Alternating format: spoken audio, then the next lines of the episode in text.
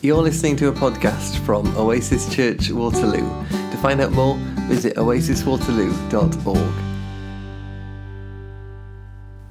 So, how might we respond to this second lockdown? When I look back to our first lockdown, one of the things that I think about is that we tried to do lots of stuff. I remember all those conversations with my friends who were all learning new languages, getting fit, learning to bake, loads of new ideas and new enthusiasm. As a church, we did a bit of that as well. It felt like there was an option to do something different on Zoom about four times a day, every day.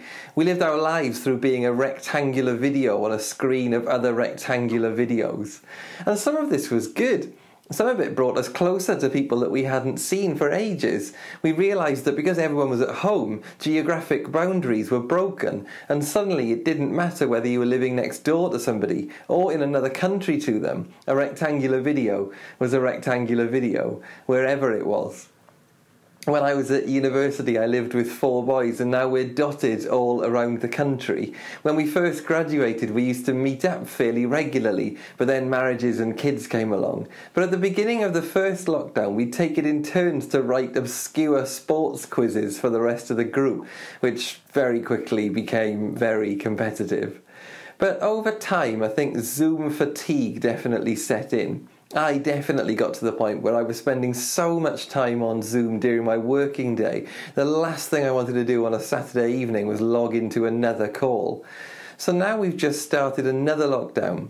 But I think we're definitely starting this one a bit more tired than we were last time around. And it's not just that we're bored of online interaction, but last time there was a bit of a novelty factor, wasn't there?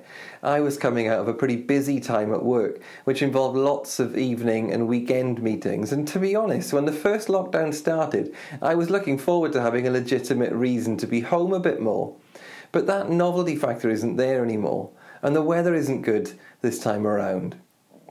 So, what are we going to do about the next month?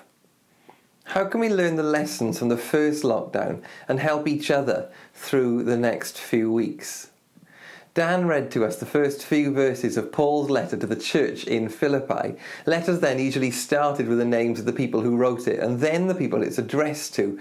So it says, Paul and Timothy, servants of Christ Jesus, to all God's holy people in Christ Jesus at Philippi together with the overseers and deacons. Paul and Timothy, servants of Christ Jesus, to all God's holy people in Christ Jesus at Philippi. This isn't a letter directed at the leaders of that church. It's written to everyone. All God's holy people means everyone in that community. The church in Philippi was probably quite small, it was in its infancy, and they knew, and Paul knew, that everyone had a part to play in making sure they showed Jesus' love to their community. They all needed to show up. There's a quote that I've always loved from Woody Allen which talks about this same thing. He said, Showing up is 80% of life years later, he was asked about this, and he said, Yeah, I made this statement years ago, which is often quoted that 80% of life is showing up. People used to always say to me that they wanted to write a play, they wanted to write a movie, they wanted to write a novel, and the couple of people that did it were 80% of the way to having something happen. All the other people struck out without ever getting that chance. They couldn't do it. That's why they don't accomplish a thing. They don't do the thing. So once you do it, if you actually write your film script or you write your novel, you are more than halfway towards something good happening. So I would say that that was my biggest life lesson that has worked. All others have failed me. Just showing up, just keeping going. I think this is going to be important for me in the next month. Just showing up just keeping going because we need each other. We need to show up for each other. So, what does this look like practically over the next month?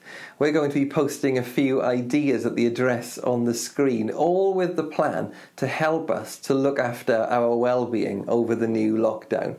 This might be online sessions to join in with, WhatsApp groups so we can virtually exercise together, or even just a suggestion of a funny TV series to watch. We need each other.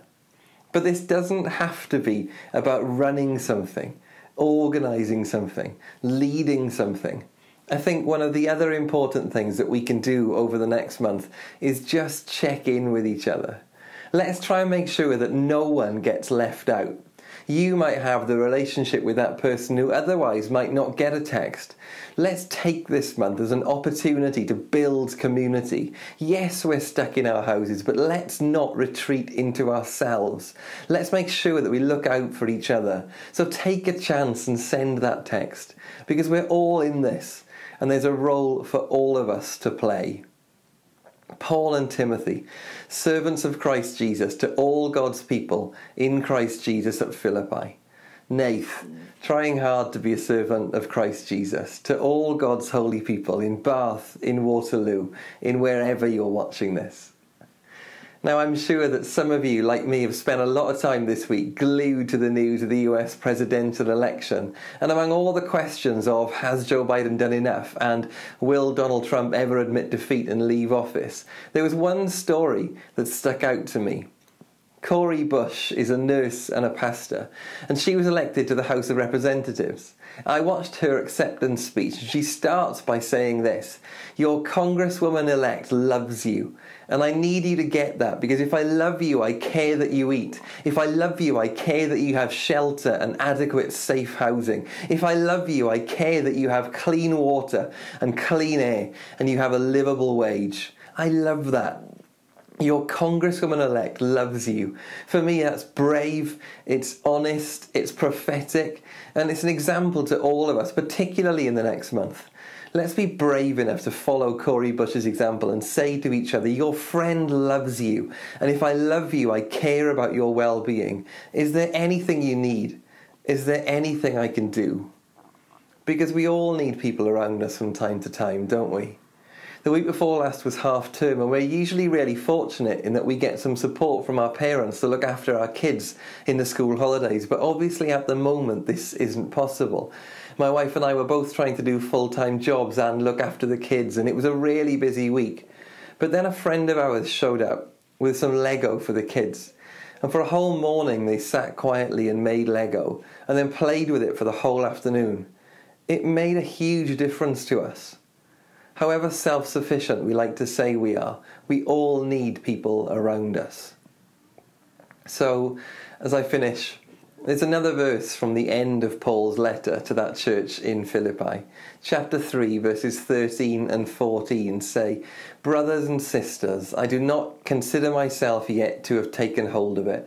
But one thing I do, forgetting what is behind and straining towards what is ahead, I press on towards the goal to win the prize for which God has called me heavenwards in Christ Jesus. One more story about those verses before I finish. There was once a marathon runner from Tanzania called John Akhwari. John made it to the Olympics in Mexico City in 1968. He was hugely proud to have qualified, but the problem was the race was at altitude and he'd never run at altitude, which thins the oxygen, and if you're not used to it, it makes it much more difficult to run. But John Akhwari kept going and he got to near the halfway mark when he was jostling for position and got knocked to the ground. He dislocated his knee and hurt his shoulder, but he got up and he kept going. John Akhwari eventually finished last, way behind the guy in second to last, and over an hour behind the winner.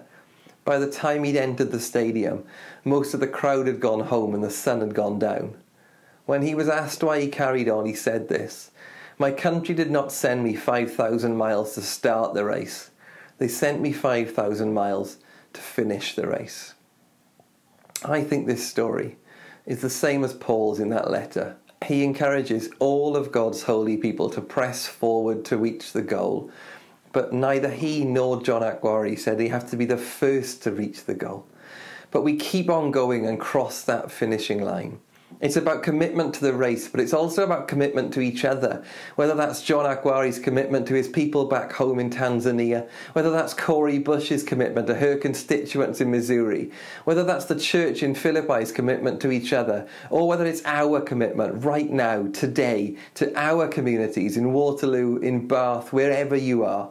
We need each other. If we're going to thrive in this next month, we need each other. So let's show up let's be brave and let's take that first step today.